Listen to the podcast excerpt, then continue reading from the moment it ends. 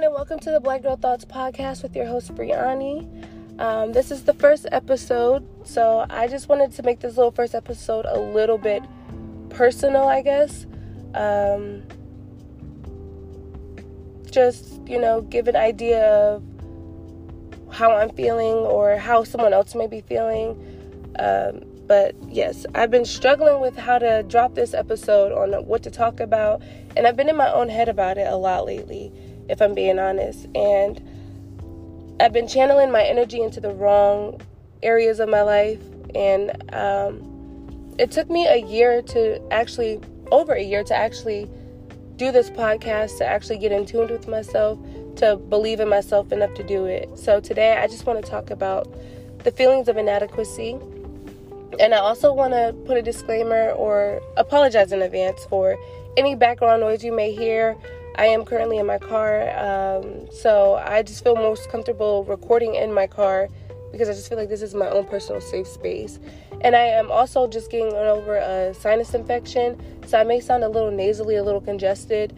Um, so I do apologize for that as well. But to get started, I do want to just hop on the topic of, like, like I said earlier, um, not too long ago, sorry, um, inadequacy. And lately, I've been feeling very much not low in a sense, but I've just been feeling very stagnant in life, you know, or like I'm not doing enough. And it's coming from the feeling of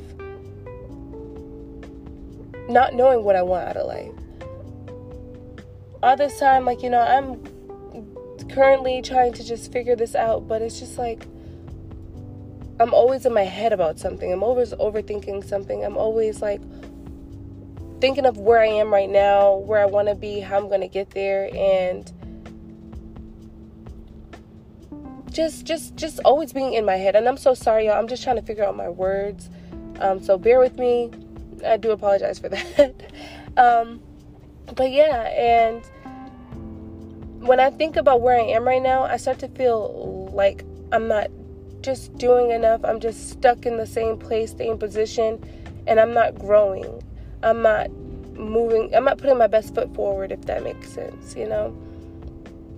Um, I'm always in my own world of listening to other people tell me what I can and can't do as well.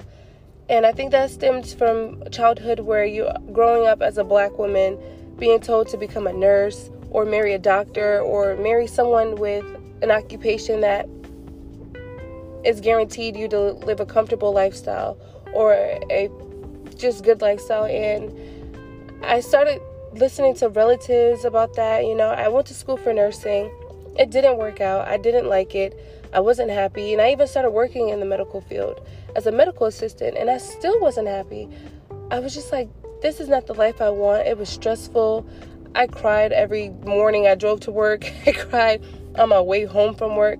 I even cried in between my shifts. like, that's how bad it was. And kudos to those that can do it. You know, it nursing is not easy. It's not a, you know, a one and done thing. It takes a lot of patience, a lot of resilience, and I commend anybody who went through the school, who went to school for it and graduated, and who are now working in those environments, you know. But it wasn't for me personally. And I kind of realized I had to stop listening to people telling me what I should and shouldn't do. And I started had to listen to myself. And I'm struggling with trying to figure this out like, okay, what makes me happy in life? Who am I? what can I do to live comfortably in life and not have to compromise my time, my energy, and my own peace of mind? And I think that's been such a big thing for me right now is finding my peace of mind, living comfortably with myself and just not having to always worry about, oh, I have bills due this week. I have to take care of this. I have to do this and just just a whole bunch of hoopla, a whole bunch of nonsense. And I feel as black women, we are constantly always being scrutinized, no matter what. We always have to work three times harder than the next person. And I am a firm believer in that because we always we're always looked at as being independent, as being strong-willed, as being this these women, this woman who doesn't need anybody, like they don't need a man, they don't need this, they don't need that. I can do it myself. And I've noticed that I've been living in that energy for so long because that's what I felt was right. But now it's just like I want to let my hair down. I want to breathe. I want to be in tune with my feminine side. I want to be in tune with, you know, not having to worry about anything. I just want to be able to travel, get up when I want to get up, and just live my life to the fullest. You know, I feel like time is passing me by, and with me working two jobs currently, I can't do that. Like, granted, I'll take a little vacation every now and then, but why am I working two jobs just to survive in life, just to feel some sort of importance or pro- productivity? And it's causing me to lose my own way, to feel like I'm not doing enough when I'm absolutely doing more than enough. I'm doing too damn much. And I feel like we don't have to live that way. So I've just been thinking about whether I'm going to go back to school, whether I'm just wanting to just do something that'll bring me more income or you know, I don't know. I feel like I'm all over the place right now and I do apologize if I am. Um I'm just just thinking out loud, but also just trying to make sense of life. Um but yeah, it's just so it's so tough out here. It's so hard, you know. I'm battling all these feelings of anxiety, depression while also trying to find my way in life. And at such a young age, I was never taught to go after what I want.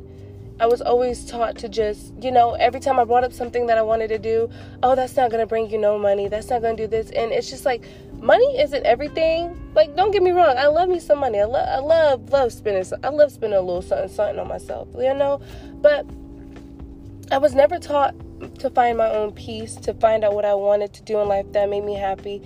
And it always gave me this feeling of self doubt, um, inadequacy, and just being fearful of trying new things. And I think it's important, whether you have children or you don't have children, or you're planning to have children, to instill in them that they can do whatever they want. The sky is not the limit, you know, and even for yourself.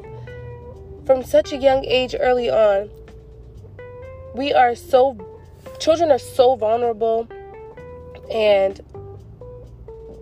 I feel like I just jumped from topic to topic, but it, I promise y'all I'm going somewhere.